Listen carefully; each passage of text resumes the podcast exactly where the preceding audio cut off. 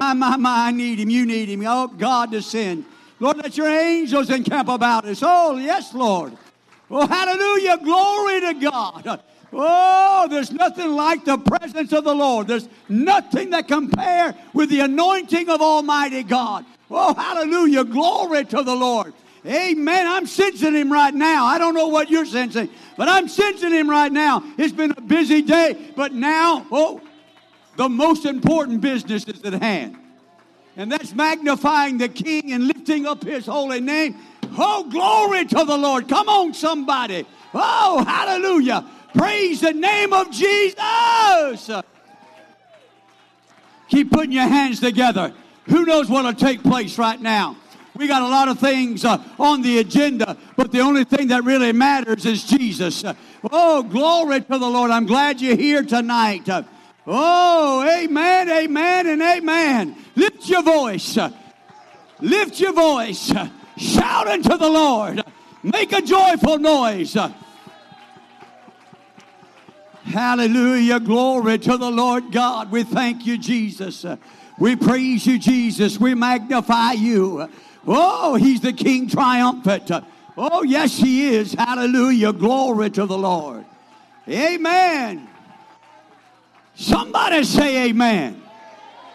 Somebody say it again. Somebody say hallelujah. Whoo, my, my, my, my, my, my.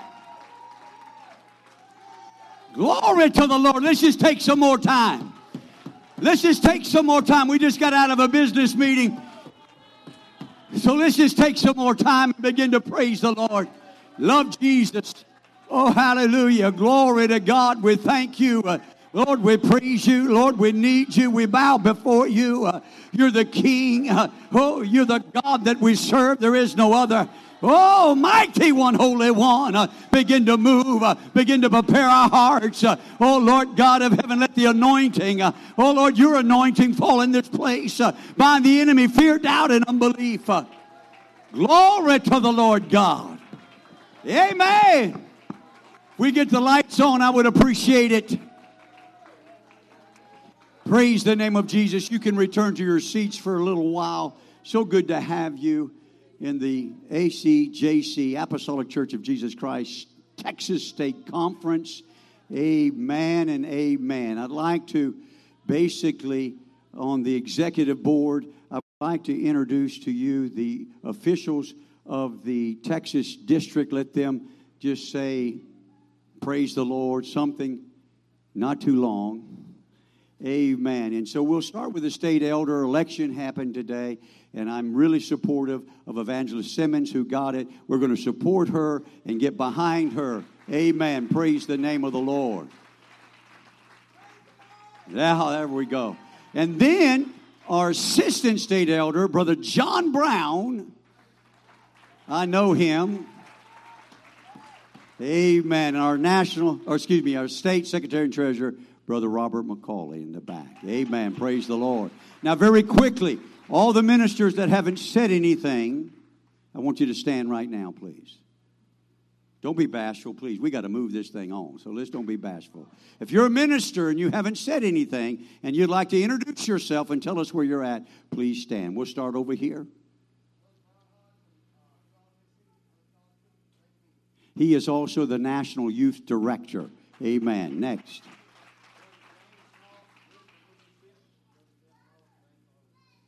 Good to have you.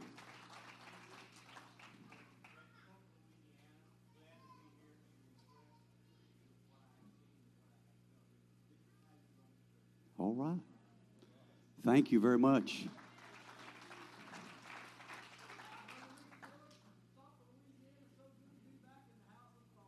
Amen. Praise the name of the Lord God of heaven. Amen. I'd like my daughter to stand. She's been singing, but I want her to stand. She's also a music minister, licensed with the Apostolic Church of Jesus Christ.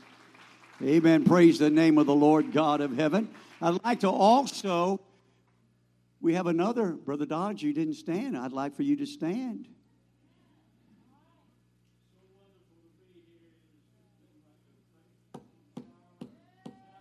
Amen. Praise the Lord. Don't be bashful tonight. Brother Ruiz is the minister of the gospel. He didn't stand. I want him to stand. Brother Ruiz, here I am. Please stand. Hi. Brother Johnny Weaver, he's right there. He's my friend. I want him to stand and just say, There we go. Amen. Praise the name of the Lord. Hallelujah. Glory to God. Amen. Now, I would also like Sister Nancy Smith, who is our Ladies, uh, our Ladies Auxiliary National Director, if she'd stand, please. Now, you might want to give the dates of the conference coming up, please. That way, the ladies, every lady, please listen. Right now, don't do anything to the computer.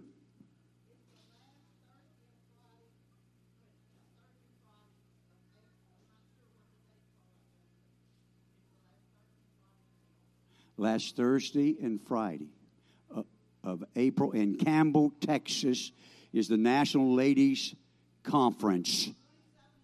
27th and 28th. Be sure to mark that. Amen. Praise the Lord. Now, we've got just about every preliminary out there. So let's just continue with that. For those that are involved in the planning session tomorrow, right here at 1130. Our guests that have been invited, please come. 11:30 right here will be the Texas District Planning Session at 11:30. And so please come if you're able for those that have been invited and those that it pertains to. Amen. We're also going to do this at this time. If I would have someone come, Brother Hillman, thank you. We're going to receive an offering. The offering tonight goes to the Texas District. If you're giving an offering for our church, be sure you mark it so it can be removed. If you have a gift, please bring at this time. We're going to have a special presentation tonight in just a moment.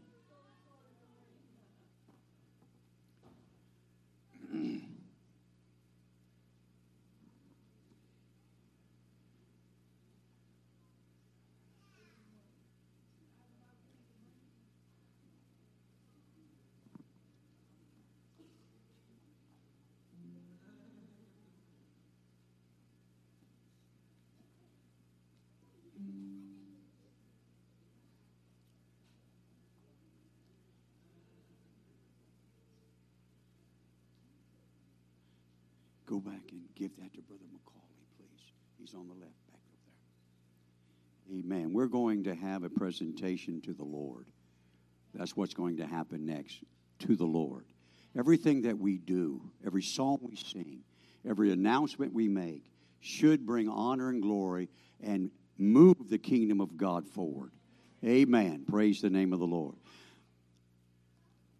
My little granddaughter, she she just loves moving. Amen. Praise God. Now, before they come, this is going to be a hands of praise. And I had mentioned to them that our bodies are the temple of the Lord. Our hands are supposed to be used in praise. And so that's what they're going to be doing. And so they're going to be giving praise to the Lord Jesus Christ. But I want to say, and hopefully I don't embarrass her, uh, Sister Isabel McFadden, where is she? There she is. I tell you, I, will never forget when she was just a, I don't know how old she was, but seven or so. Uh, I was over, I believe it was in Africa, and she woke her parents up and said, I need to pay, pray for Pastor right now. We need to pray. And I really appreciate her sensitivity. And she's kind of had a burden to put this together. And so they're going to come at this time and they're going to present to the Lord Jesus Christ what God has given her. So the Lord bless them.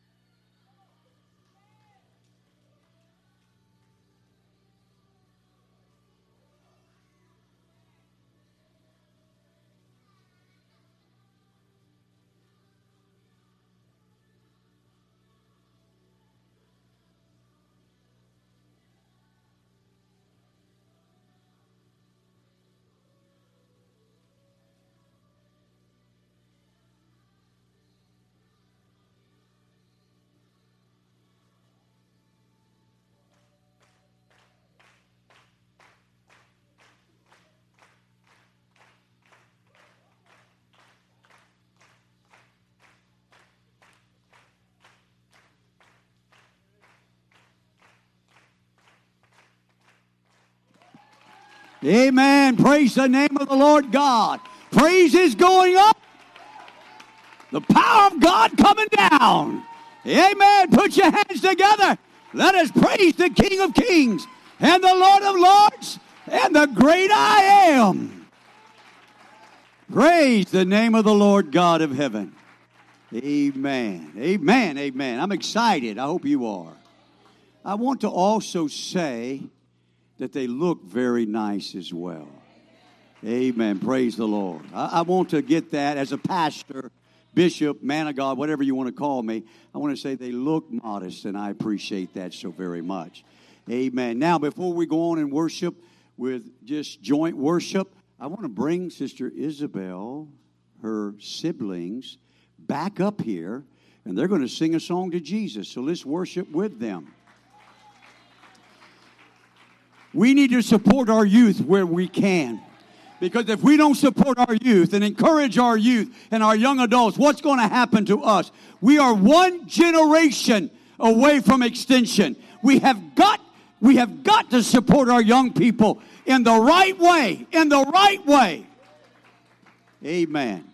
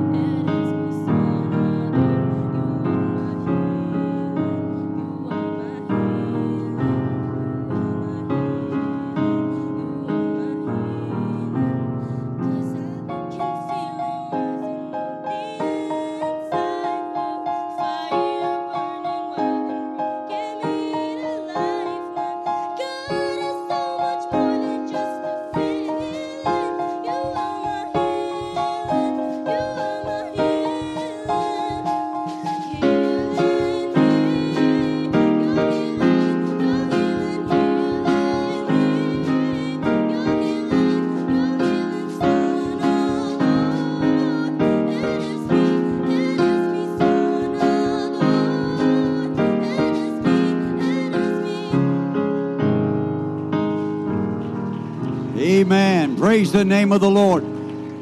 He's my healing. How about you? He needs to be more than a feeling. I said he needs to be more than a feeling. Amen. Yes, he does. Ensemble, make your way to the platform very quickly, please. Put your hands together, magnify the King. Amen. You're welcome to come down and worship. Stay where you're at. Whatever you do, worship the Lord tonight with everything that's within you. While we have a moment, for those that would like to, after the service, whenever that may be, we're going to Jason's. We're going to Jason's Deli. And so if you would like to come in fellowship, you may.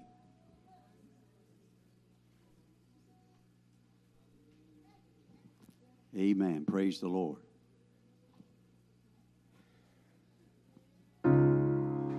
Brother Simmons, come on.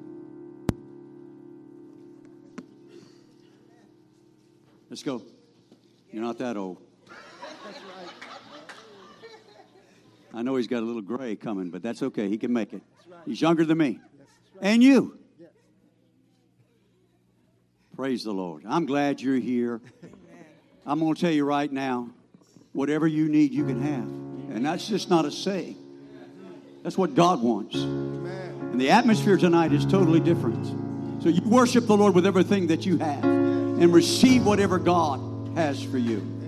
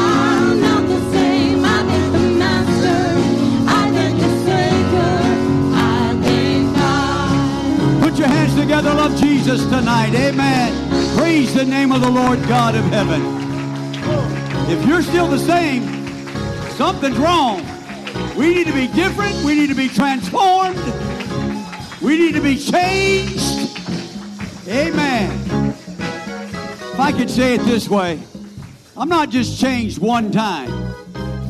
I want to be changed every single day to be more like Him. I'm not satisfied yet. He's still got, can I be honest with you? He's got a lot of work to do with me.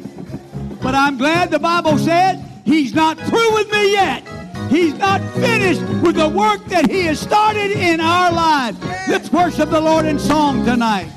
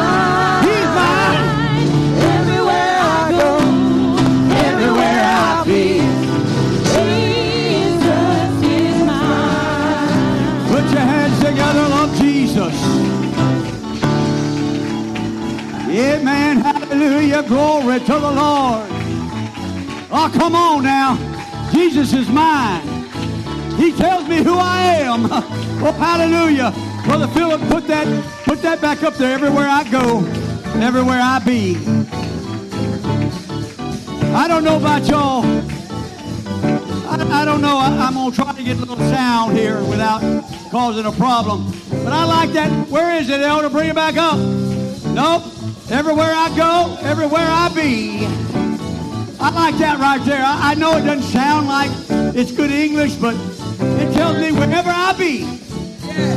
I said, wherever I be. No, you ain't getting it. I, in other words, I'm be right here. That means Jesus is mine. I can be right over here, and that's Jesus is mine. I, I can be at home, and Jesus is mine. I can be at work, and Jesus is mine. I can be hunting, and Jesus is mine. I can be shopping, and Jesus is mine. I can be in Walmart, and Jesus is mine. Can be in Jason, and Jesus is mine. Everywhere I go, everywhere. I like that everywhere I be. I, I don't know, there's just something about that. Everywhere I be. You're not getting it yet, I don't think. No, you're not getting it. You're not getting it. You're not just his here. You're not just his here. Everywhere you be. Can I can I go a little farther for some of y'all? One day I'm going to be in the coffin if Jesus tarries. Even there, I'm his. Oh, hallelujah.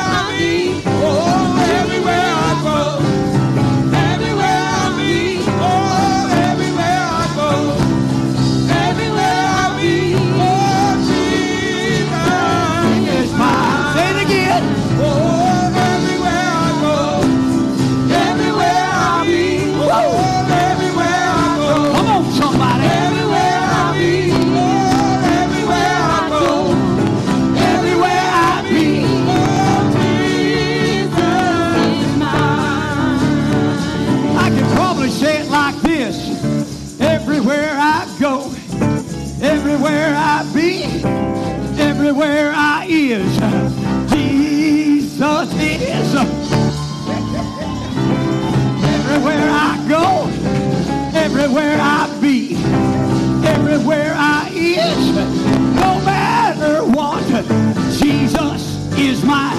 I said, Jesus is mine. Jesus is mine. Can you help me, daughter? Jesus is mine. Can you help me? Jesus is mine.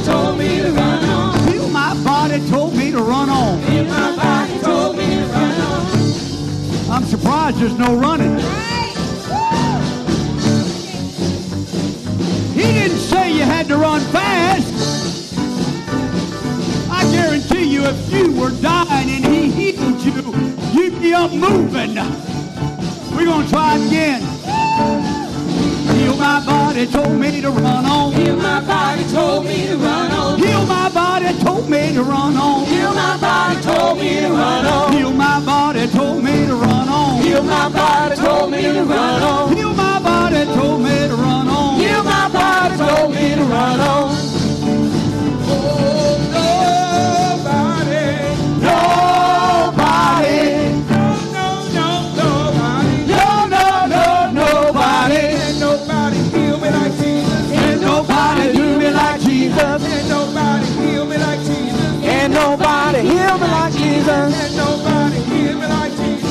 nobody heal me like Jesus. Can nobody love me like Jesus. Can nobody love me like Jesus. Can nobody heal me like Jesus. Can nobody heal me like Jesus.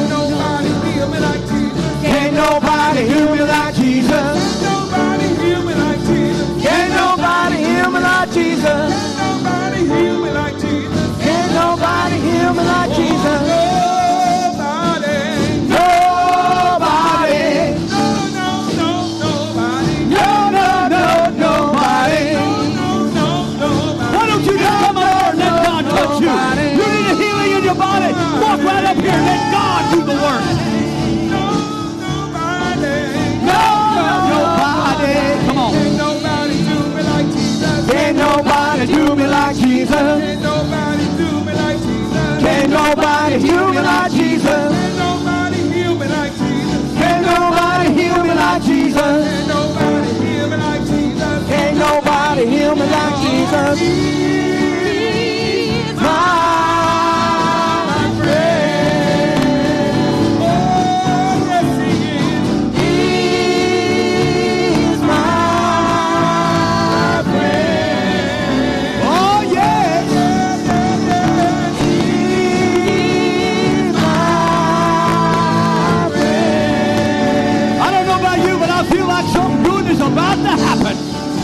somebody believe with me. Come on, somebody believe with me. I just feel like something good is about to happen. God has promised he would open all of heaven. And brother, this could be that very night. I wish some of you musicians would help me and know that song. What's the matter? You too young for that song?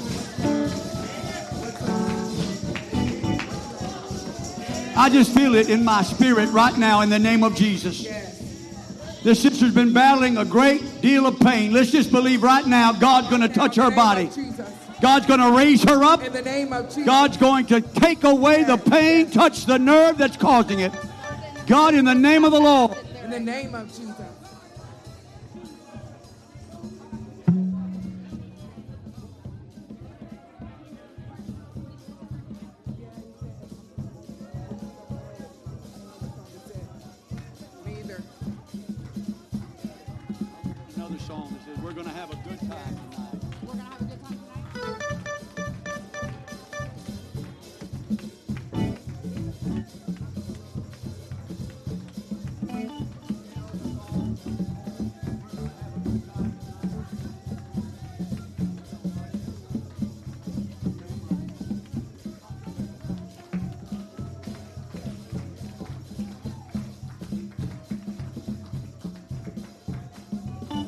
I'm looking for a song. That's not it.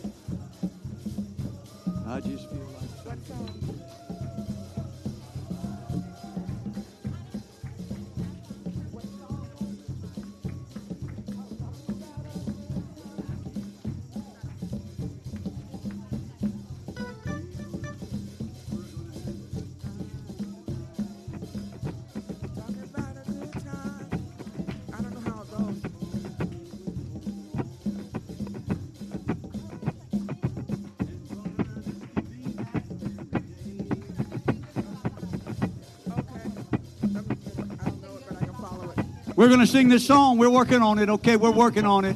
God's working here. We're working on the song. I'd rather Him work than me. I just feel like something good is about to happen. I just feel like something good is on its way. God has promised He would open all of heaven. Did you give me the right song? the very day. Woo! Like something good is about Sing it, sing it. You know that song? Like Get up here and take my daughter's place right here. Daughter, you stand right here and worship God with your dad. Come on.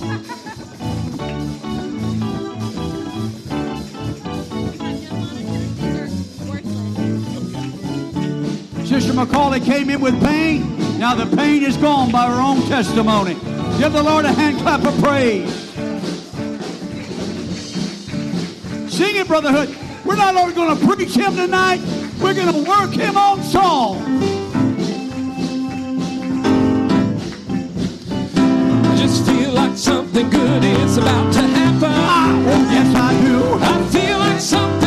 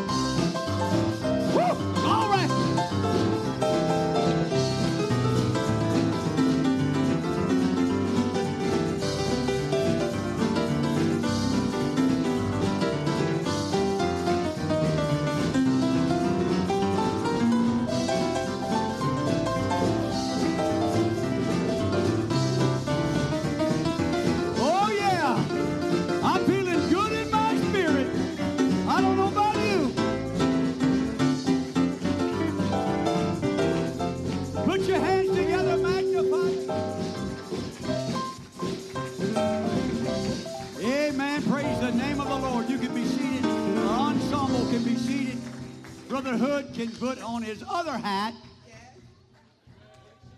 and get ready to bring the word of the Lord. As you can probably tell, most of those songs were not planned. Sometimes the best things in church is what man doesn't plan. But God already had it planned. Do you understand how important it is as He's getting ready? Listen to me for a moment, please. It's not just those on this platform, but it's important that every one of us that are here understand the importance of being sensitive to God and yielding to Him and be obedient when He begins to speak to you about what to do. Because if you're not, then it could cause a little bump, just a little one, in the service. Amen. Just know this. Get yourself ready, drink some water, you know, get your mind together. Yeah. Just know this. When Esther was approached by her uncle, who took her in as her dad, as his dad, or her dad, she basically said, I can't go to the king unless I'm called. Or he lifts the golden scepter. But he said, if it's not you, God will bring deliverance from someone else. Don't let don't let someone else take your place in the kingdom of God. Amen. Brother Hood, are you ready? I don't know how the sound's going to work, but we're going to do our best. You just preach it. We got lots of mics here. If that one conks out, we'll give you another one. Praise the name. I've learned so much about brother and sisterhood just last night at IHOP that I did not know, and I will not hold it against him. And I did not remember meeting Brotherhood when he was a teenager, right? I guess that's what happens when you get my age. You have selective memory. And I just want to remember Jesus, what He's done for me. Amen. The Lord bless you. Take your liberty in the Holy Ghost.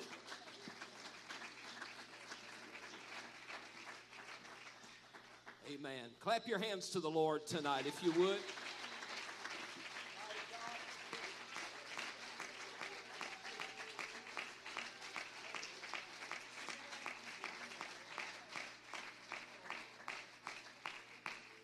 Praise God. Amen. Aren't you glad to be in church tonight? Aren't you glad to be in church tonight? I have learned many things can be repaired, fixed in the presence of God. My old pastor taught me a great lesson. He said, Never counsel with people before church. Because if you can get into a church service, you may not have anything to counsel about by the time it's over. Because our God has a way of doing things that are beyond our human ability to reason and rationalize. If I will but give him an opportunity, my God is able. I said, My God is able. Maybe we got different gods tonight. Mine's able. Amen. Mine is able to do exceeding and abundantly above all we could ask or think, according to the power that worketh in us. Amen. Amen. Thankful for what we feel in the house of the Lord tonight. Thankful for the presence of the Lord. You will forgive me if I do just a little bit of preliminary myself tonight. I try not to, but I do want to say again tonight how much we give honor to our bishop, to our elders, to our leaders. Thank you for all that you do for the Apostolic Church of Jesus Christ. Amen. We give honor to all of the ministry tonight. Some of you I'm getting to meet for the first time. Uh, some of you I'm starting to see more often than I see some of my own family. And that's good because you are the family of God. When I came into the church, I had three, four living family members. Four. Today, that is down to two. I could have my entire family reunion in the corner booth at Denny's and have room for a few of you to join us. But when I came into the kingdom, I was an illegitimate child, a fatherless child. I was not blessed to have a family in the traditional sense. But I came to the kingdom and I found mothers and fathers and sisters and brothers. I love you. I appreciate you. I am thankful for you. Whether I have met you once or a thousand times, thank you for being part of the family of God. Want to say tonight, especially, uh, thank you to uh, Bishop White, Pastor Brown, your families, the wonderful hospitality that you have shown to Sister Hood and I. Thank you for the wonderful accommodations, uh, for the meals. Thank you to everyone who had a hand in the meal today, this afternoon. Wonderful. Amen. Thank you for your hard work. Thank you so much to this New Life Apostolic Church family for hosting this conference. Thank you for all that you have done, the sacrifices you have made to make this possible. We appreciate you so very much. Your generosity, your love. If you know me, you know these are not just words I'm required to say. I mean very sincerely, I appreciate you. The word appreciate, we are just beginning to understand the word love. I still wonder if we're really there yet. The word appreciate, I know we do not do well with. But it is a word, Pastor Brown, I have started using more than I love you. Because to appreciate is to understand the value of something.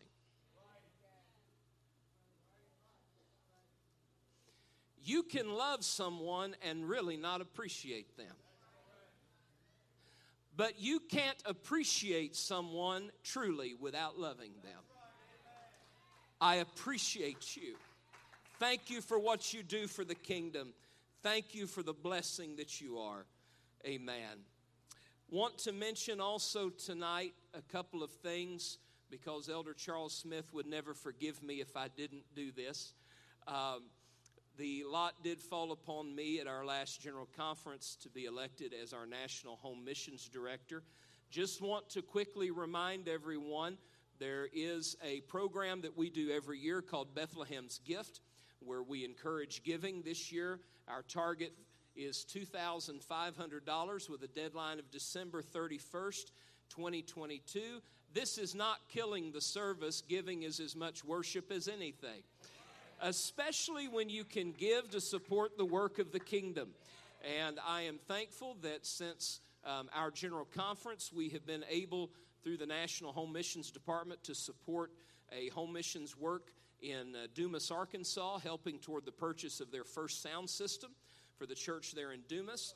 Um, we were also to help through uh, Benevolence Assistance, a home missions church in Springfield, Missouri, where the pastor and the church had gone through a very difficult financial time, and we were able to help that church get out of the red and back into the black and uh, help them be able now to they're back and standing on their own feet again thank the lord for that amen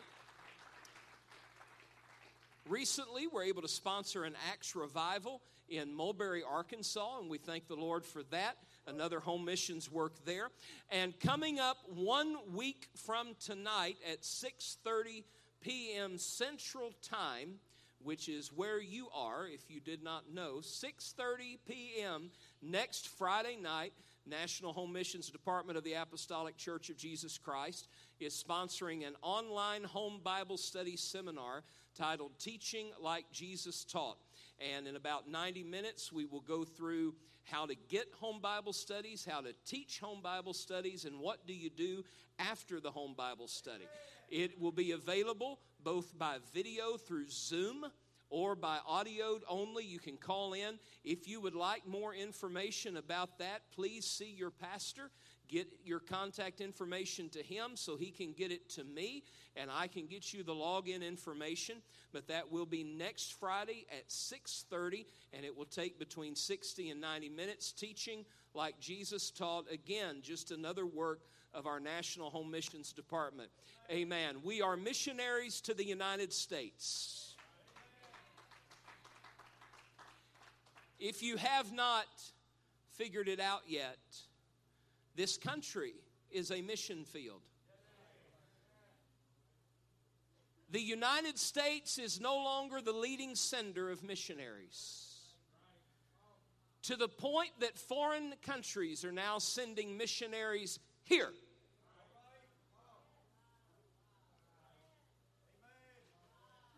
We have something to do in the home missions department. Amen. If you want to give towards Bethlehem's gift and you have something to give tonight, there is a box in the foyer. Please feel free to give to the work of the Lord. But above all, let's pray. Let's pray for the United States. Let's pray for Killeen, Texas. Because though this church has been established for many years, this is still a mission.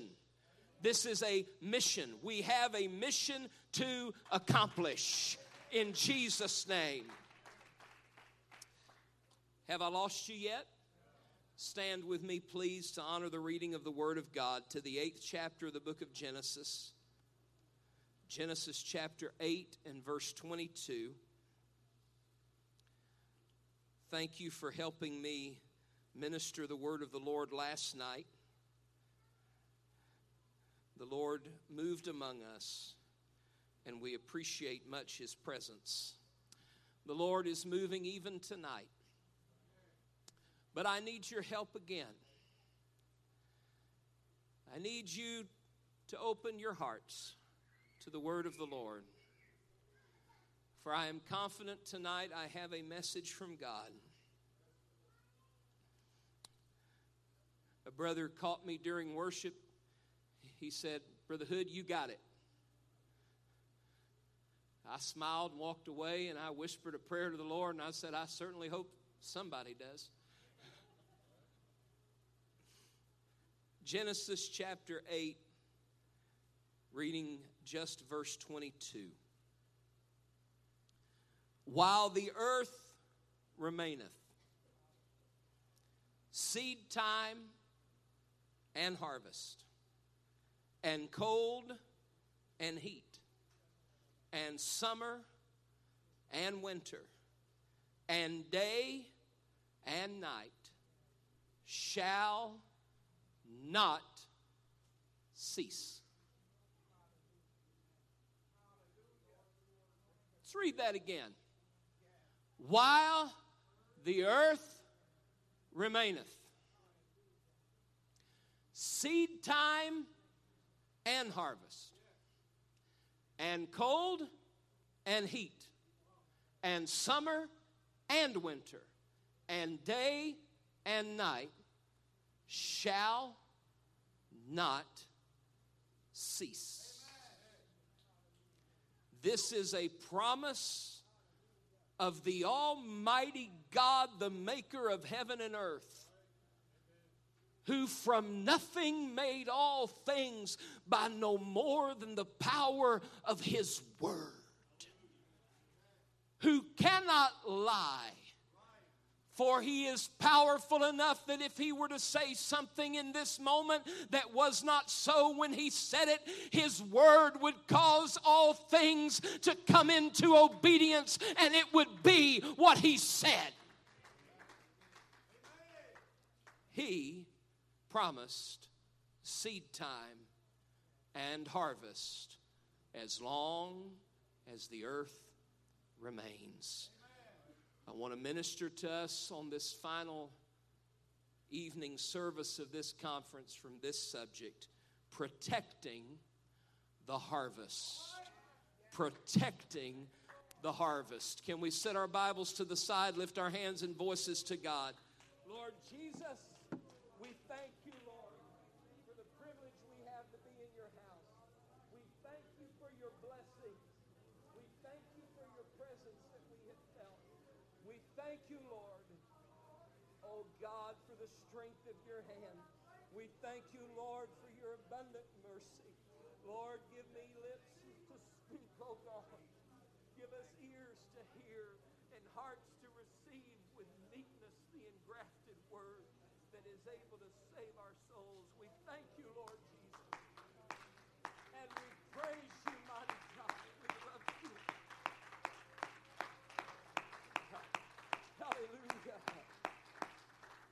Hallelujah. Hallelujah. Amen. God bless you. You may be seated tonight.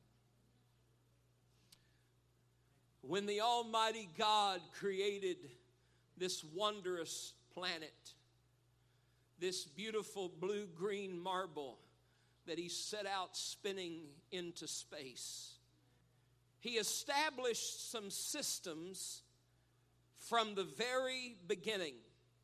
We see in the first chapter of Genesis over and over these words, and the evening and the morning were. From the beginning, God has set things in order. God is a God of order. He has an order, He has plan, He has as the scripture says, in the beginning was the Word, in the beginning was the plan.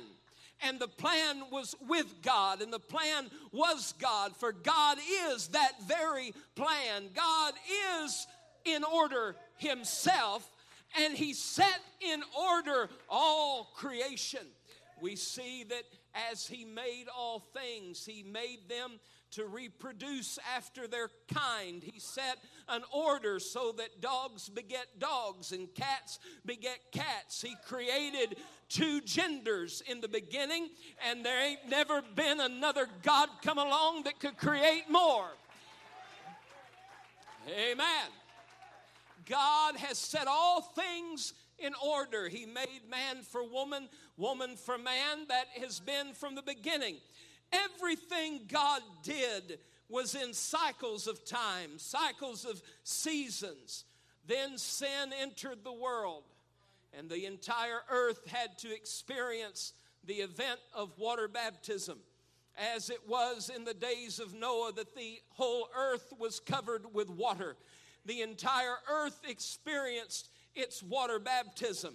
Our text tonight comes right after that event when Noah leaves that ark and performs a sacrifice.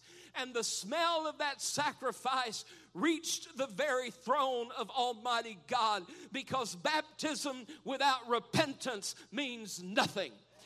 The earth had its baptism, but there had to be a sacrifice. Something had to die. There must still be repentance in the gospel. A gospel without turning from sin is not good news. It is empty words and religious platitude, but it is not a saving gospel without repentance. And so, as the smoke of that offering reached the throne of Almighty God, God began to utter promises. The same voice that said, Noah, if you will build an ark for you and your family, you will be saved. The same voice that spoke to him and said, It's the day to get on board and be caught up to be above this earth while it's washed and cleansed of all that is wicked and unrighteous upon it. That voice now comes and makes yet another promise. The Lord said that as long as the earth was here, there would be day and there would be night. I woke up this morning and the sun was shining bright. I'm going to go to bed tonight and the sky will be dark because God is still keeping his promise. There is still day and there is still night. Right now it's warm. In a few more weeks, it'll start getting cooler. I was telling Bishop White before service, it's going to be a shock because when we get home to Missouri tomorrow, it's going to be 35 degrees. I hear repentance in the house of God. Amen. Because God promised that as long as this earth was here, there would be summer and there would be winter. Cold and heat you better believe it. When we first got checked into the hotel room, it was 75 degrees in that room and getting hotter. They came down and figured out the thermostat. Next thing we knew, it was 64 degrees. Cold and heat is a promise of God. As long as the earth remains, there will be seed time and harvest. When we pulled out of Missouri, we had to drive by our garden, and I have got okra if you like okra, come to Missouri. My wife and I know how to grow okra. We can't grow too much else, but we can grow okra. We may never starve to death, but it may be from eating okra. But that okra didn't start as a full grown stalk of okra, it started as a little bitty seed that my wife put in a starter and got it up till it was about yay tall and then moved it out into the raised beds. And when it got a little bit taller, she thinned it out and moved it and separated it. And today, because God promised there would be seed time and harvest, we are able to enjoy the fruit of our labor, not because we did something special but because God made a promise in the days of Noah that as long as this earth was here, you would be able to put a seed in the ground and watch it grow into a harvest. God promised that then. Now, if you will travel one step further with me, do we all agree that day and night still happen? And it's because of the Word of God. Do we agree that summer and winter still happen? And it's because of the Word of God. Do we believe that cold and heat still come? And it's because of the Word of God. Y'all still with me? Do we believe in seed time and harvest because it is the promise of God? Then may I propose to you that if that is true in the natural world, why, oh, why do we not accept the same truth in the spiritual world? As long as this earth is here, we are going to go through some days and we're going to go through some nights. There's going to be times uh, when God is so clear and so evident and so close, uh, and things are going good and things are going fine, and we're full of blessing and testimony and worship and encouragement. And then there's going to be other times when it is dark as night uh, and we're wondering where God is. Is does He even know where I live? Is He near or a million miles away. There will be days, but you better get ready because there will be nights. If it's true in the physical world, why is it not true in the spiritual? That we will go through some summers and we will go through some winters.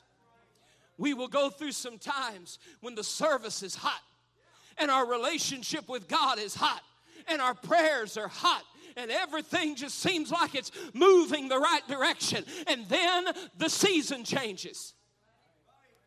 And what happens? Every time the season changes, some things die and some things survive.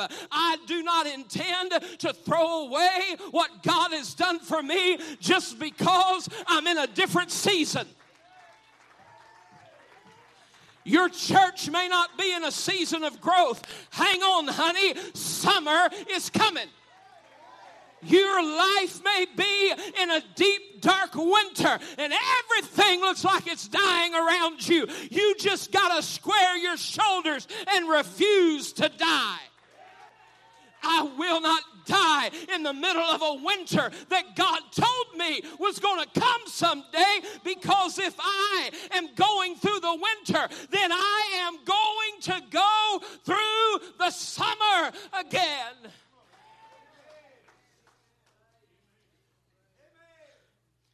Can I pause there for a second? We make emotional decisions during seasons.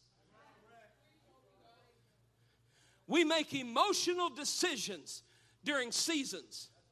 Almost every regret that I have in life is due to an emotional decision. You know what I do when it gets cold? I refuse to freeze to death. I'm going to insulate myself. I'm going to put on the garment that I need to get me through the cold season.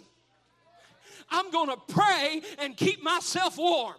I'm going to seek God and keep myself warm. But I refuse to die and make a decision. I'm not going to cut and run just because things get a little chilly.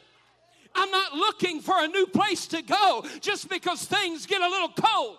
No, sir. I will be the element of change that brings about a new summer in my church, in my district, in my organization, in my family, in my home. I will see summer again. Brother Hodge, we can't change because the season changes. But we do have to adapt how we live. Things start getting cold. That's not a time to turn the air down to 65. But spiritually, we must prepare ourselves for cold and for heat. But tonight I want to move to the first on this list seed time and harvest. Because you see, sisterhood, what we do is when we don't see the harvest right away, we decide that it's time to stop planting seed. Because obviously the harvest is just never going to come. Obviously, we're just laboring and we're laboring in vain. Obviously, all the work that we're doing doesn't mean anything. Nobody appreciates it. Nobody wants to hear the message. Nobody, well, praise God, I will sit on your couch and eat your popcorn if you let me tonight. We get into this mindset that says because we're not blowing the doors off, that must mean something's wrong. No, sir. No, ma'am. It means it's seed time. It's time to dig in deeper, plant deeper, plant more, try again, get up, dust yourself off, get your hands dirty again, plant another seed, plant another seed, plant another seed. Harvest is coming because God said it would be that way as long as the earth remained.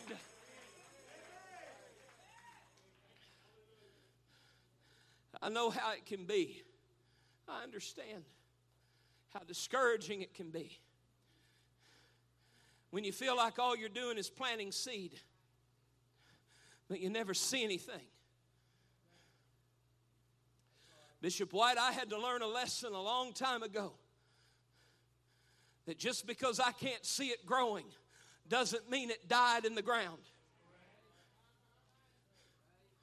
Doesn't mean there was anything wrong with the seed. I have confidence in the seed. The Word of God says that the seed is the Word of God. I've got confidence in this seed that we're spreading. I have confidence that His Word will not return void. I have confidence that God is working even when I don't see it, even when I don't understand it, even when it's not happening in my town or my church or my life. The seed that I'm sowing is growing somewhere. Hallelujah. I wonder if I should move to the plow to preach the rest of this tonight. For I tell you that we have a need in our day. We need to stop giving up on the concept of harvest. Well, Brother Hood, that's easy for you to say. I've been hearing about you in the church up there. Y'all been baptizing people, getting the Holy Ghost and all that. Yeah, we sure have in the last eight months. But we had four and a half years of digging and planting and weeding and sowing and trying and gaining and losing and crying and weeping and trouble and blessing and struggle and finding and all the things attached to gardening. We've had it.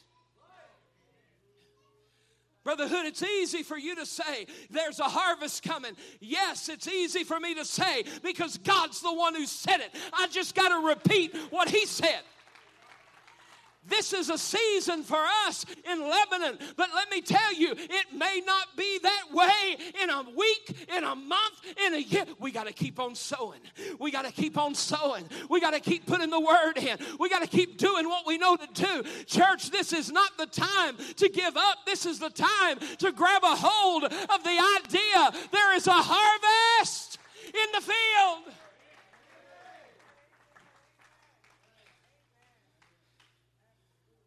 Hallelujah.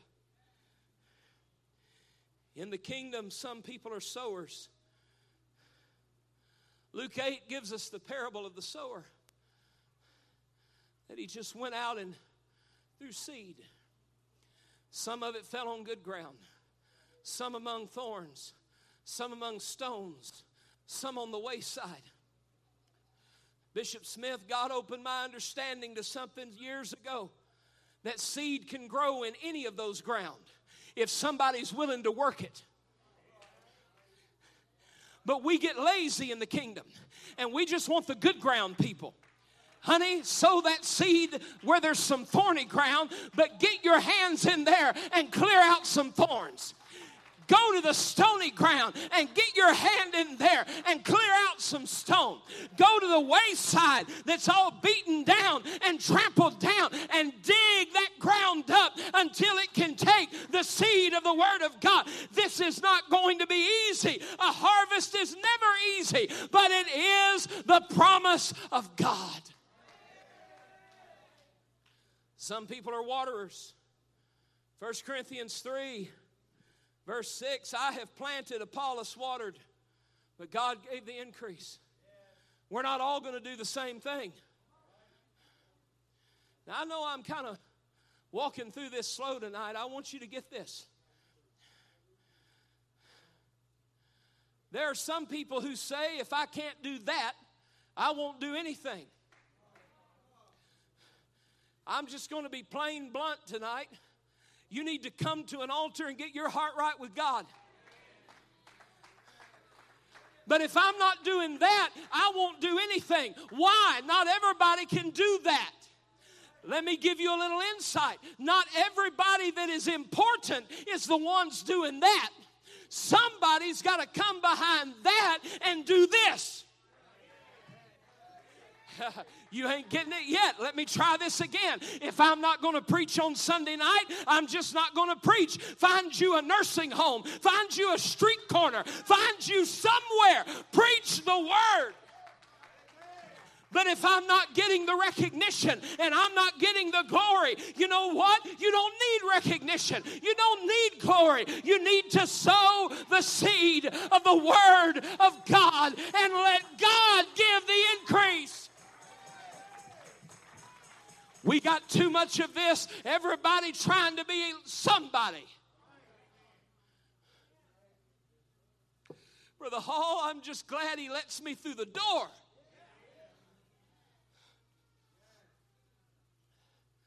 Well, somebody's got to come along and do some watering. Then, Luke 10, Jesus gave us the only prayer request he ever left. We pray for the lost. Jesus said, Pray for the laborers. We pray, God, send us lost souls.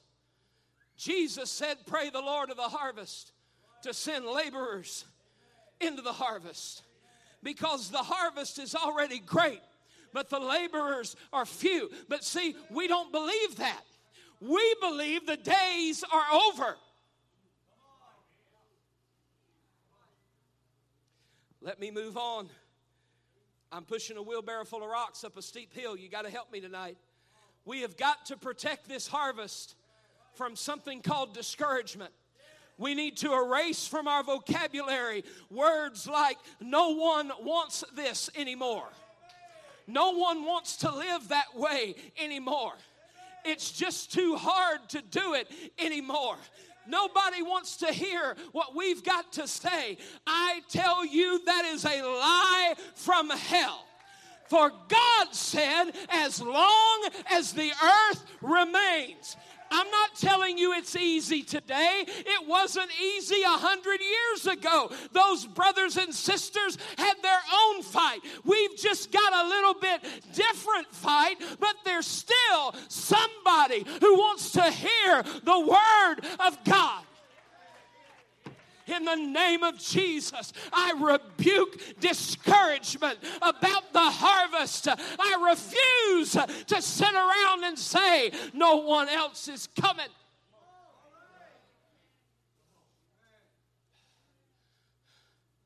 Brother McCauley, I know the struggles you're facing. And I know you're trying to hold on to what I'm preaching. But may I tell you, brother and sister McCauley, that whether the seed you sow grows in McKinney, or the seed of your prayers grows in Killeen or in Lebanon or in Smackover or in Porham, wherever it is, the seed that you're sowing is growing. Don't be discouraged.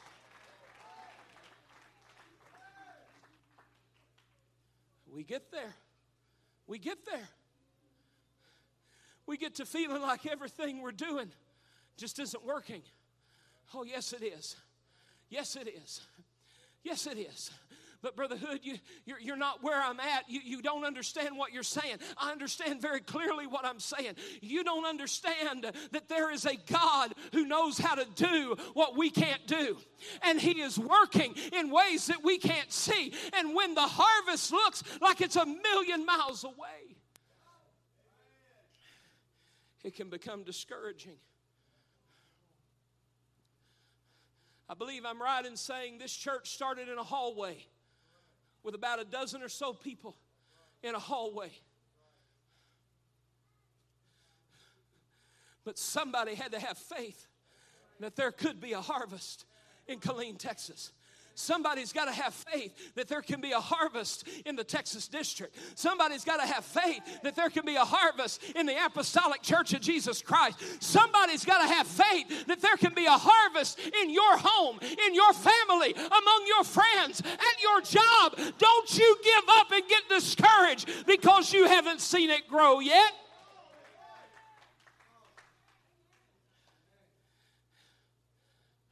See, we demand labor and then we discourage the laborers.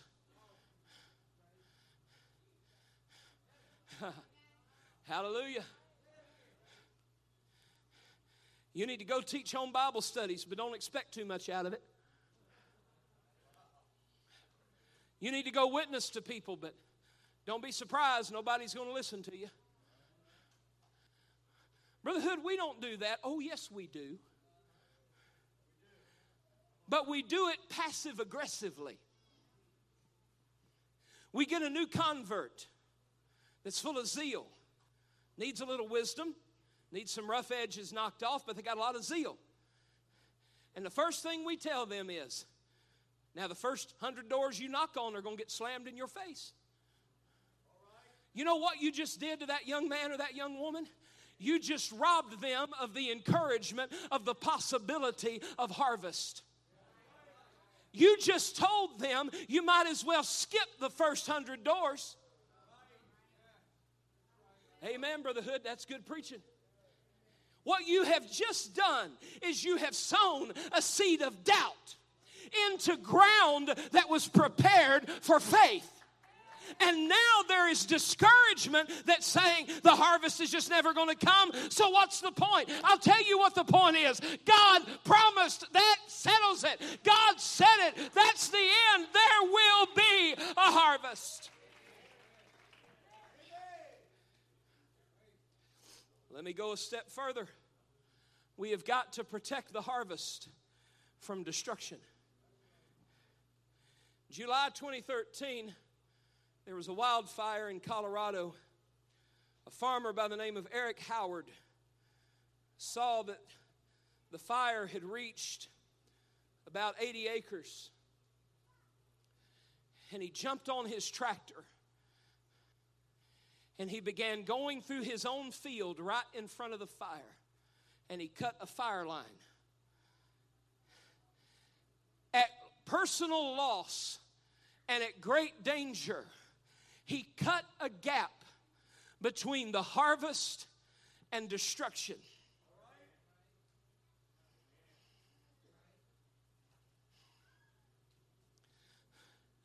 Yet we, who God has promised, have a harvest already in the field. We see the fire of destruction coming, and we won't stand up to it. 1 Corinthians chapter 3 verse 3 for ye are yet carnal.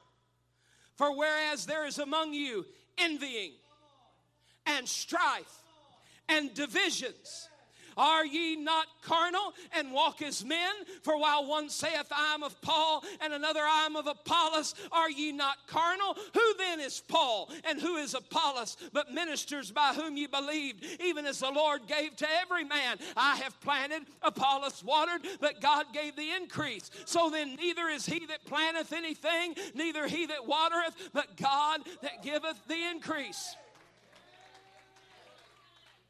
But here's what we do envy comes up. Envy among the body of Christ is a destroyer of the harvest. Envy among saints of God is a destroyer of the harvest. Enemy among the min- en- envy among the ministry is a destroyer of the harvest. Discord, division, all of these things, the cult of personality, the big me and the little you, it is a destroyer of the harvest. Somebody's got to stand up and say it stops right here, right now. Hallelujah. I'm telling you tonight, there are great things ahead for us, but somebody's got to get their spirit right. Somebody's got to get their attitude right because the harvest is being destroyed by envy, jealousy, tale bearing, backbiting, backstabbing, lying, cheating, not outside, inside.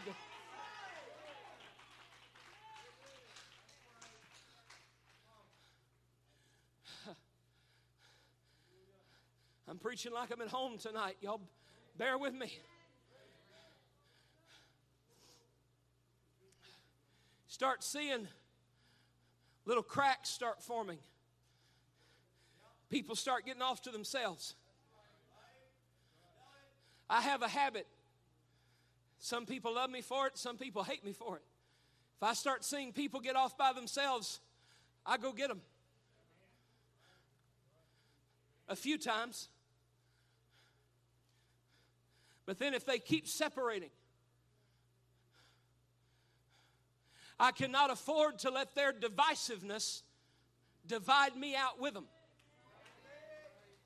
I've got too much to do for the harvest is white and ready. I've got too much to do to be splitting up and dividing and sowing discord and being jealous. Church of the living God, this is not a season to be carnal. There is a harvest in the field. There is a work to do for God and His kingdom, and we cannot afford to see the harvest destroyed by the fire of disunity when God is so desperately trying to get laborers into the field.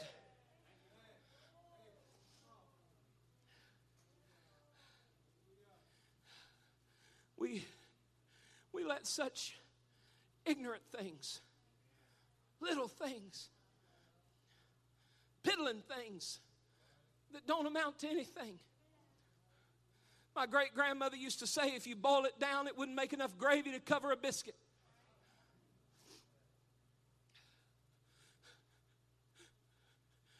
Somewhere out there in Killeen, Texas tonight, there's a 14 year old boy like I was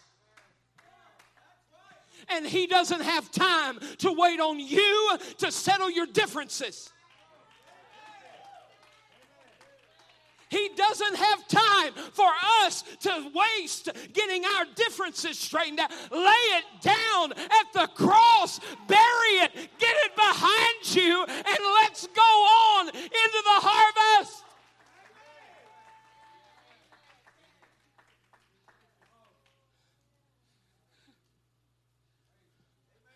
Somewhere, wherever you're from, wherever you're listening at, somewhere, there's a little 14 year old boy who made up his mind when he was 10 that there isn't a God, or if there is, he hates him for everything that he's been through. Somewhere out there, there's the illegitimate son of a drug addict mother.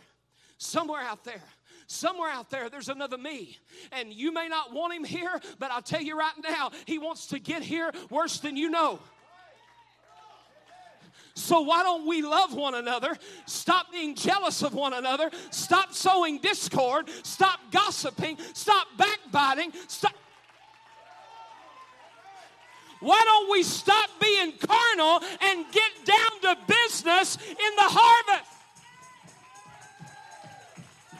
I've got to work while it is yet day. I don't have time for this.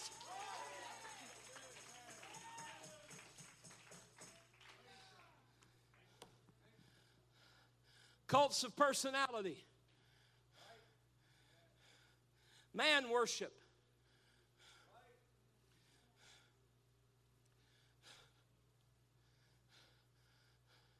Follow your pastor and follow close.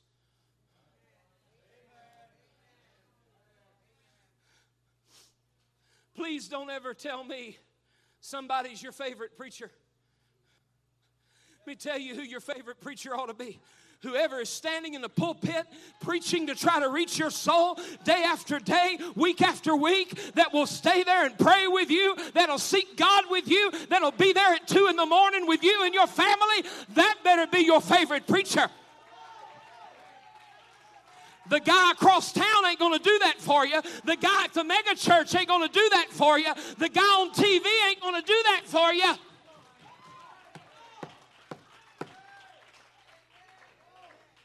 I, I got to move on. Eh.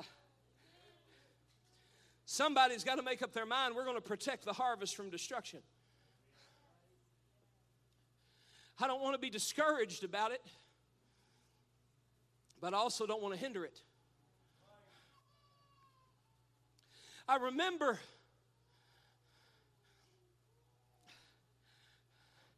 I remember back in my home church, we had a Sunday school contest one time. Now, anybody who knows me, Sister Hood will testify of this, if you know me too well, and, I, and this is not against anybody, we don't do stuff like that at Christ Fellowship in Lebanon. We don't do fundraisers and bake sales and stuff like that. Mainly because of where we are, the town that we pastor in. Because that's what everybody does, and every time somebody that goes to a church walks up to somebody else, they always turn the other way, saying, I wonder what they're selling now. Now, I'm not telling you it's I'm not telling you we won't do that one day, but we need a few years to change the reputation of Pentecost where I'm from. I'm just going to stretch on out for a minute. I have spent more time fighting what other people have done in Jesus' name than I have spent trying to fight the devil. This year, we finally got, after five years, now we're finally fighting the devil, and it's a much easier fight. It's a whole lot easier to fight what the devil does than to fight what quote unquote God's people do. All right, I said it and now I feel better. My home church had a Sunday school contest. Going down each side of the sanctuary, my pastor put a red car and a blue car on a, on a line. And every time somebody would bring a visitor, that car would move ahead so many spaces. And it so happened on a Sunday morning that our little church, for the first time in 30 years, had 100 in Sunday school. I was going down, I was having services at a housing project that I used to live in when I was a little boy. Had people coming from that. Had, I mean, just things were going good. And then one person walks in, a visitor. And somebody from the red team said they're mine. And somebody from the blue team said, No, they're mine. I invited them to church a week ago. Really? I invited them to church two weeks ago. Oh, yeah? Well, I knew them a year ago. Yeah? Well, my son went to high school with her cousin's nephew.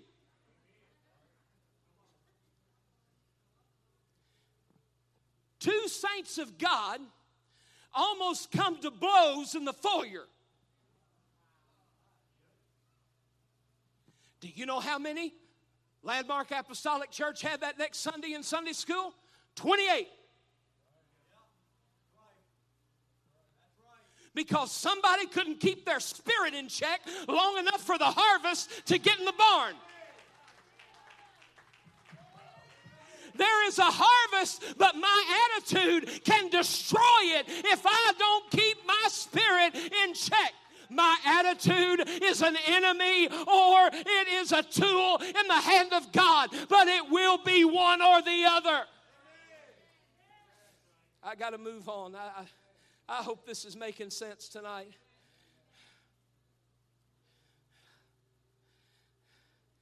There's a personal cost if you want to save the harvest. There's a price to pay to defend this harvest. The 126th Psalm tonight.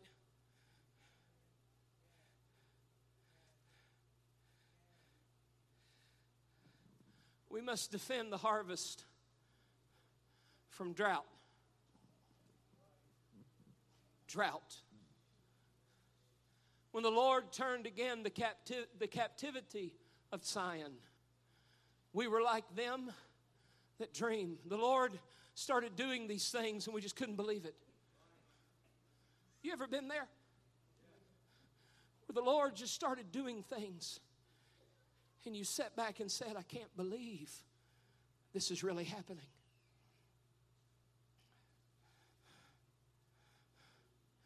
We were like them that dream.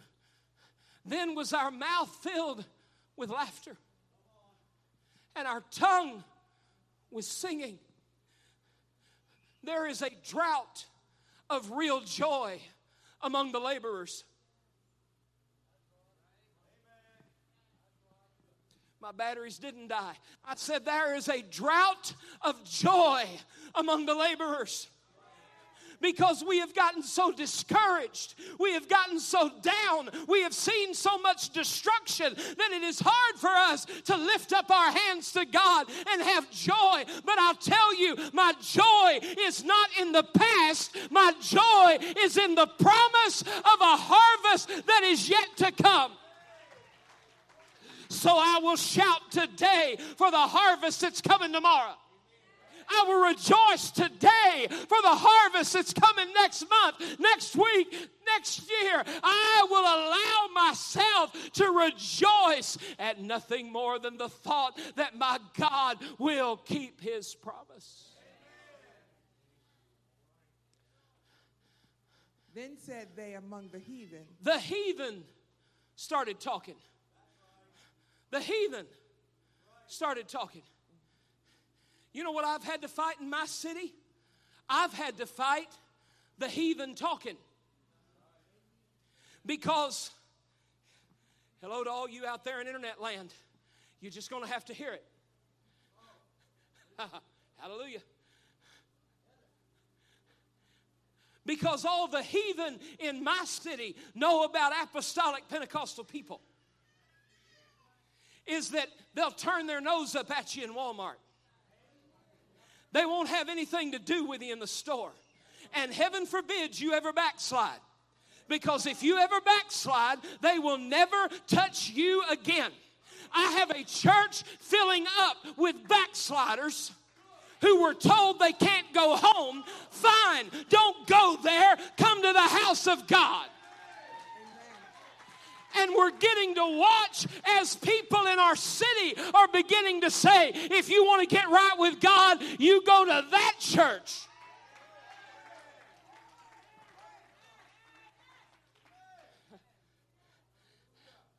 We, we, is this all right? Can I go on just a little bit longer? I don't know what time it is. Can I go just a little bit longer? We have a we have a dear sister in our church who has fought trying to live for God because her husband is an atheist. Not just an atheist, but a militant atheist. Hard atheist. He and I had a conversation one time because he wanted to talk to me. Because he found out that I used to be an atheist. When I was a 10 year old boy, I had made my mind up that there was no God. Don't you ever underestimate the value of children's ministry. Well, they don't make those kind of decisions at that age. Don't you fool yourself, honey. They grow up a lot quicker than you think, especially today. He wanted to talk some sense into me, try to help me convert.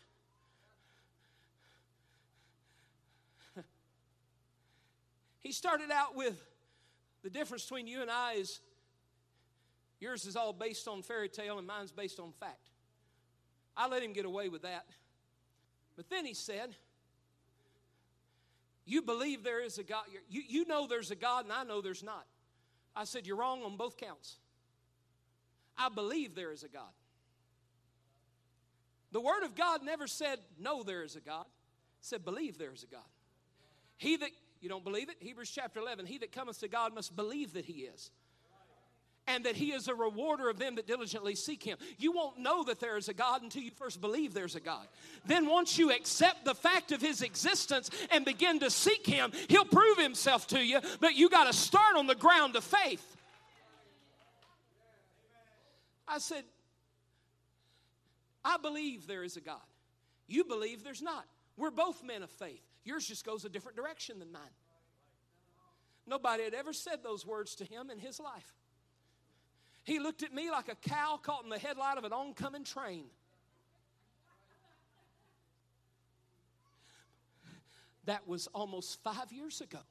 Let me tell you what's happening now. Not only is that dear sister still coming to church, but now their daughter in law is about to start a Bible study with my wife. And, and, and, you know what that atheist that hates God and hates religion and hates the church has said? He told his wife, I'm so glad you're going to that church because at least they preach the Bible. Told his atheist son, Don't you hinder your wife if she wants to go to that church, you let her go. Read, read somebody. The heathen said, The Lord hath done great things for them. I'm glad that's what it says because that's not what this says. Amen. Hallelujah. The heathen said, There it is. The Lord Hath hath, done hath done what? great things for them. Great things. But I don't feel like the Lord's done anything great for me lately. Wake up, honey. Take a breath in, take a breath out. The Lord has done great things for you. The harvest doesn't need to hear about all our trouble, they need to hear about the great things God is doing. You tell them what God brought you out of. You tell them how God is moving in your life. You tell them about the church services you're having. You tell them about what your pastor preached. You tell them, I may be going through fire right now, but at least I'm going through.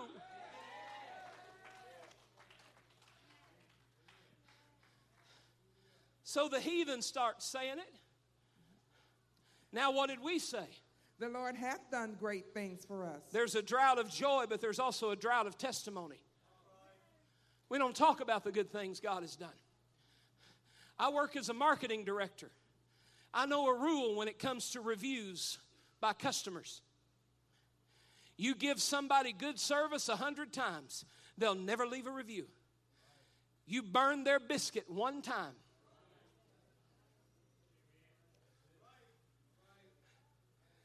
You go on Google, you go on Yelp, you go on everything you can go on.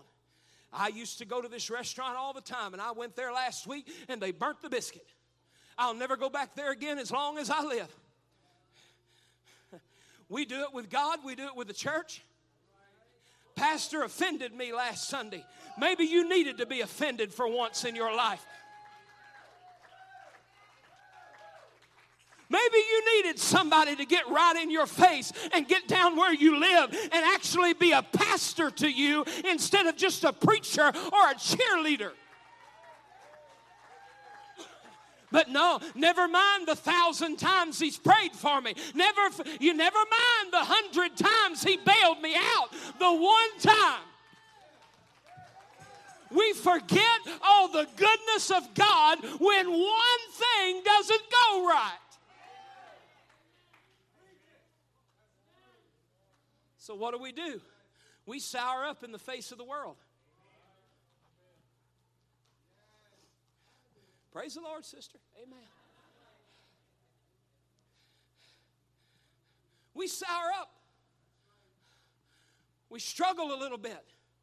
And then we don't want to testify. There's a drought of joy, but then there's a drought of testimony. I got enough in my pocket for me to stand and say, God has been a lifetime worth of good to me. God has been a lifetime worth of good to me. Anything else I get is just a bonus on His goodness. I, I got to move on. Sister Simmons, read, please. Thank you. The Lord hath done great things for us, whereof we are glad. Oh, thank God. We're glad of it. Turn again our captivity, O Lord, Uh-huh. as the streams in the south. Read on. They that sow in tears. We have a drought of tears. But, Brother Hood, you just told me we have a drought of joy. Yes, we do. Part of the reason we have a drought of joy, it is very hard to have the joy of the Lord when you don't shed tears before Him. I got to get all that out of me so that God can put some joy in me. If I can't have brokenness in the presence of my Father, I cannot have closeness with Him. And if I cannot have closeness with Him, I will never have the joy of the Lord that is my strength. Tears need to flow from the faces of God's people. Oh, that water would flow from the rock again.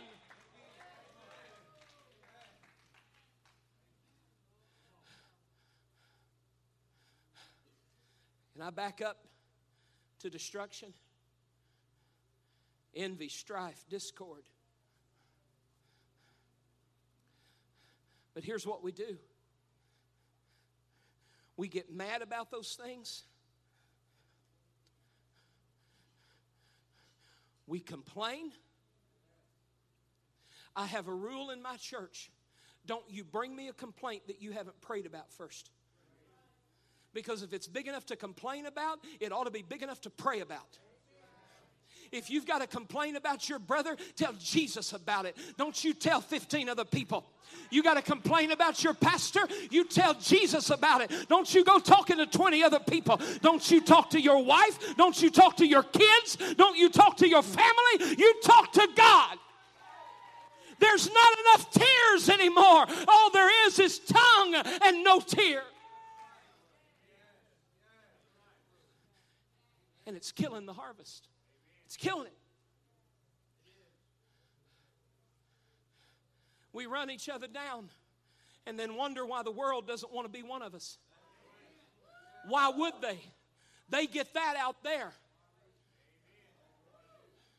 Y'all still with me? Let me plow in just a little bit deeper. Why in the world would the lost want to be among us when we don't even want to be among us sometimes? But oh, to God for a generation that would grab the horns of an altar and cry and weep and seek God for their brother, for their sister, for their family, for their friends. It's great to weep over the lost, but somewhere we got to start weeping over each other again. We got to love one another enough to cry when we're hurting. Let me move on. There's a drought of tears. They that sow in tears shall reap in joy. No, they may reap in joy. Shall reap in They joy. might reap in joy. Shall reap. They could reap in joy. Shall reap. Maybe, possibly, they'll reap in joy. Shall reap. Shall reap. Seed time and harvest. The promise is there. But the tears, the rain of tears must fall so that the joy of harvest can come. Read on. He that goeth forth and weepeth, bearing precious seed, There's a drought of appreciation for the seed, bearing precious seed. shall doubtless come again with rejoicing. No, no, no, no, no. They might come again. Doubtless. Might, again. maybe, possibly. Doubtless. No, possibly. Doubtless. Ba- maybe. May, may, maybe, possibly, some. No, no, no. There is never a maybe in the promise of God. He said that His promises are yea and amen. Shall doubtless come again with rejoicing, Uh huh. bringing his sheaves with him. I promise you, as the earth remains, the harvest remains. But somebody has got to be a protector. Somebody's got to be a sower. Somebody's got to be a waterer before anybody can be a reaper. Let's stand together. If the musicians would come.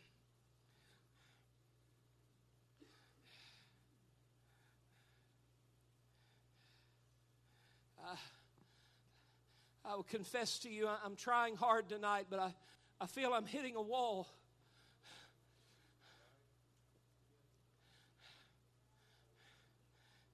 And I know the wall that I'm hitting. I know the wall I'm hitting.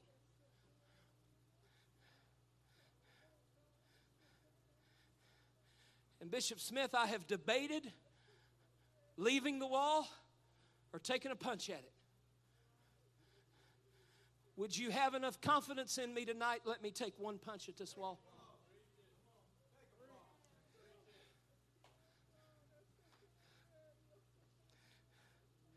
Yesterday's pain does not determine today's harvest.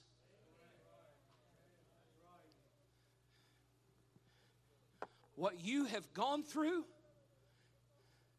does not change where God will take you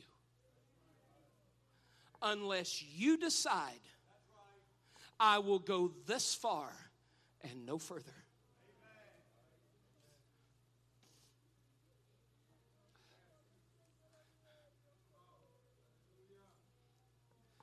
But the temptation of this hour, even some of you in this service tonight, it has passed your mind. I hear what you're saying. But, young man, you don't have a clue what we're going through.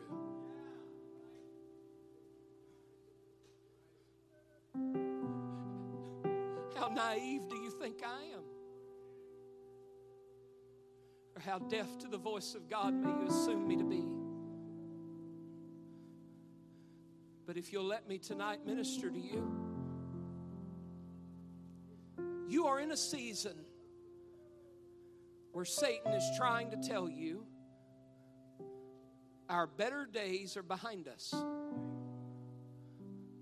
because we are going through things we never imagined.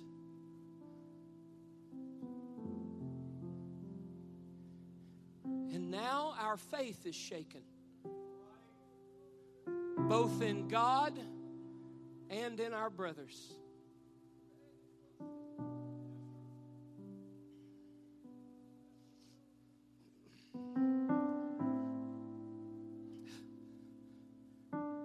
May I be transparent with you? I took my glasses off so I can't see you. Because this is not easy for me to do. Bear me out that as Gideon had to go to the enemy camp at night, sometimes I have to do the same thing in the house of my friends. And in the days ahead, what I have preached to you tonight is going to be increasingly hard to believe. Because the wound that you face is not going to cure overnight. And it is going to get ripped open again and again and again. But the Lord promised harvest.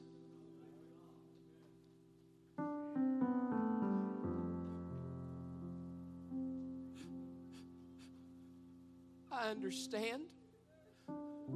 Maybe better than you know. I understand.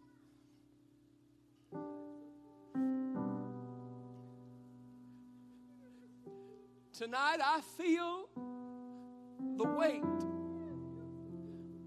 that I prayed to God when I came here I would feel.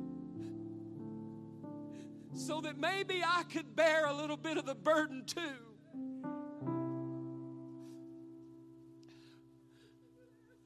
I walk to this pulpit tonight struggling with every word.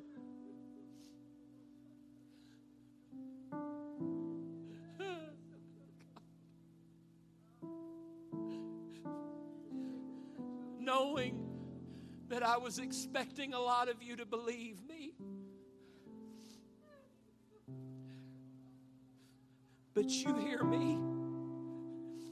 As sure as this earth is still spinning,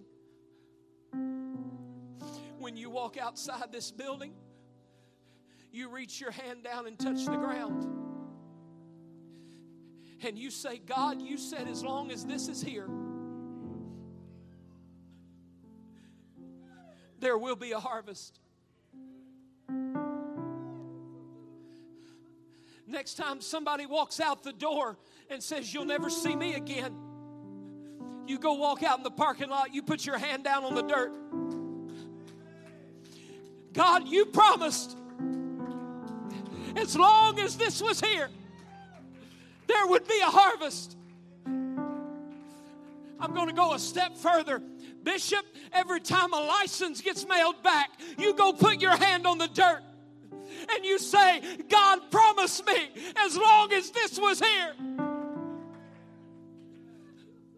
District leaders, every time somebody withdraws from fellowship, you go put your hand on the dirt and you say, Somebody else is coming. There's a harvest somewhere.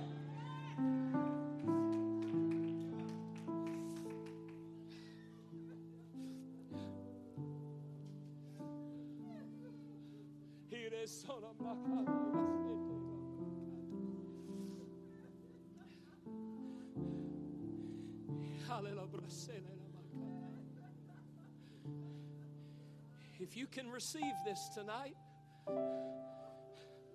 you will leave here encouraged.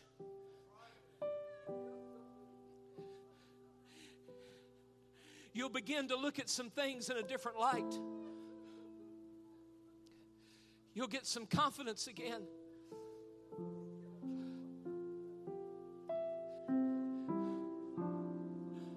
Come on, don't wait on an invitation. Some of you give up on the harvest. If it's one soul, don't you give up.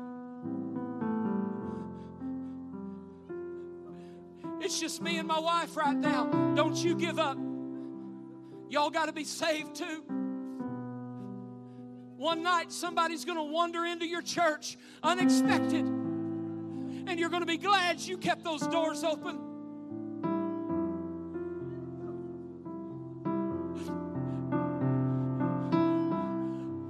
Protect that harvest with your life tonight.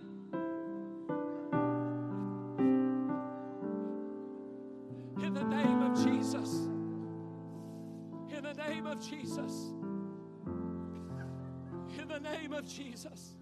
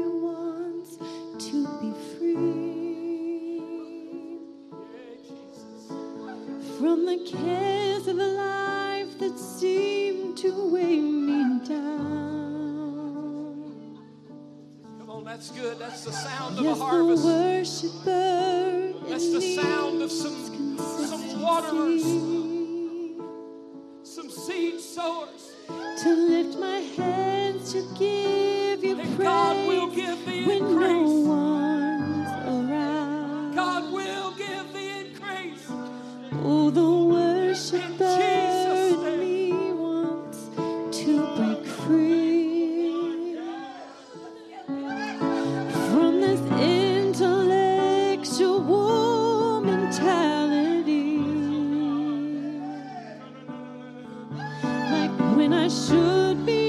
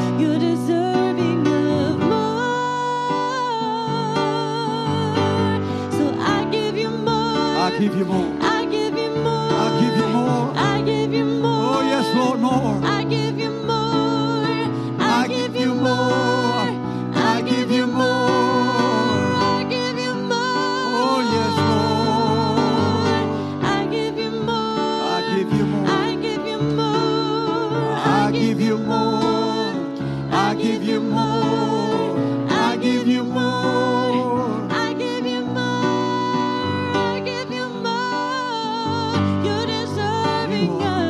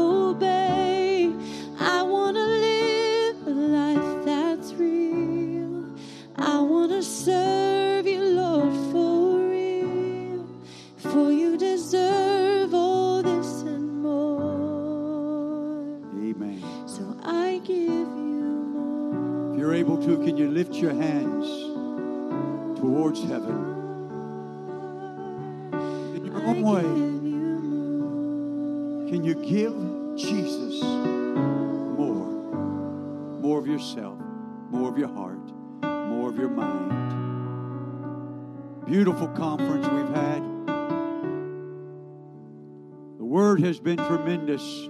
Hold on to it. Don't let it slip. But hold on to the word. Thank you so very much, brother and sister Hood. We appreciate it so very much. Everyone that has come, we thank you so very, very much. I'd like our bishop to come and dismiss us in a word of prayer. Remember, for those that would like to, we're going to Jason's Deli.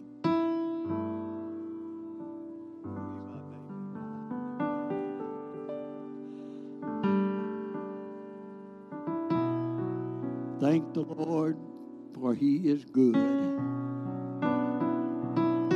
got time to research that in the scripture, you'll find it in the book of Psalms. He said, Praise the Lord, for He is good. And I believe that giving thanks is a way of praising Him because I have found out He is good. We thank Brother Hood and his wife for coming, sharing time with us, sharing the word with us and reminding us, reminding us. And I appreciate every word that I heard tonight, last night. I believe it was ordained of God. And it wasn't for those that didn't show up. Those words were for us. They were for us. And I pray that each of us would take it home with us and not bury it, but lay it on the table somewhere where we can be reminded. Just be reminded. Hallelujah. We pray that those that's out of town will have a safe journey home. And we pray that Killeen Church will be blessed. We'll be blessed because there will be a harvest. Hallelujah. If- There will be a harvest. There will be a harvest. You haven't dismissed yet, have you? There will be a harvest. Thank you. One more time, let's try it. There will be a harvest. There will be a harvest. Let's pray together. God of heaven, tonight we give all the praise to you, knowing that you're worthy of every bit of honor, Lord, that, that we can place upon you. You're worthy of all the praises we can give you. And worthy, God, tonight of our commitment, our dedications to the things concerning the kingdom of God. We ask you tonight, God, to go with each one, keep your hand upon us. Continue to bless our fellowship, Lord, as we bind together in the unity of the Word of God, the unity of the Spirit of God. And I pray tonight, God, that you will help us, God, to grow in grace and mature, Lord, in our walk with you. And we give praise to you, believing you for these things we ask tonight. Because we ask it all in the name of Jesus. Amen. Lord bless you. Amen. Put your hands together, love Jesus. Remember tomorrow, 11:30, Texas. And those that have been invited, we're having the Texas planning session here, 11:30. The Lord bless each and every one of you.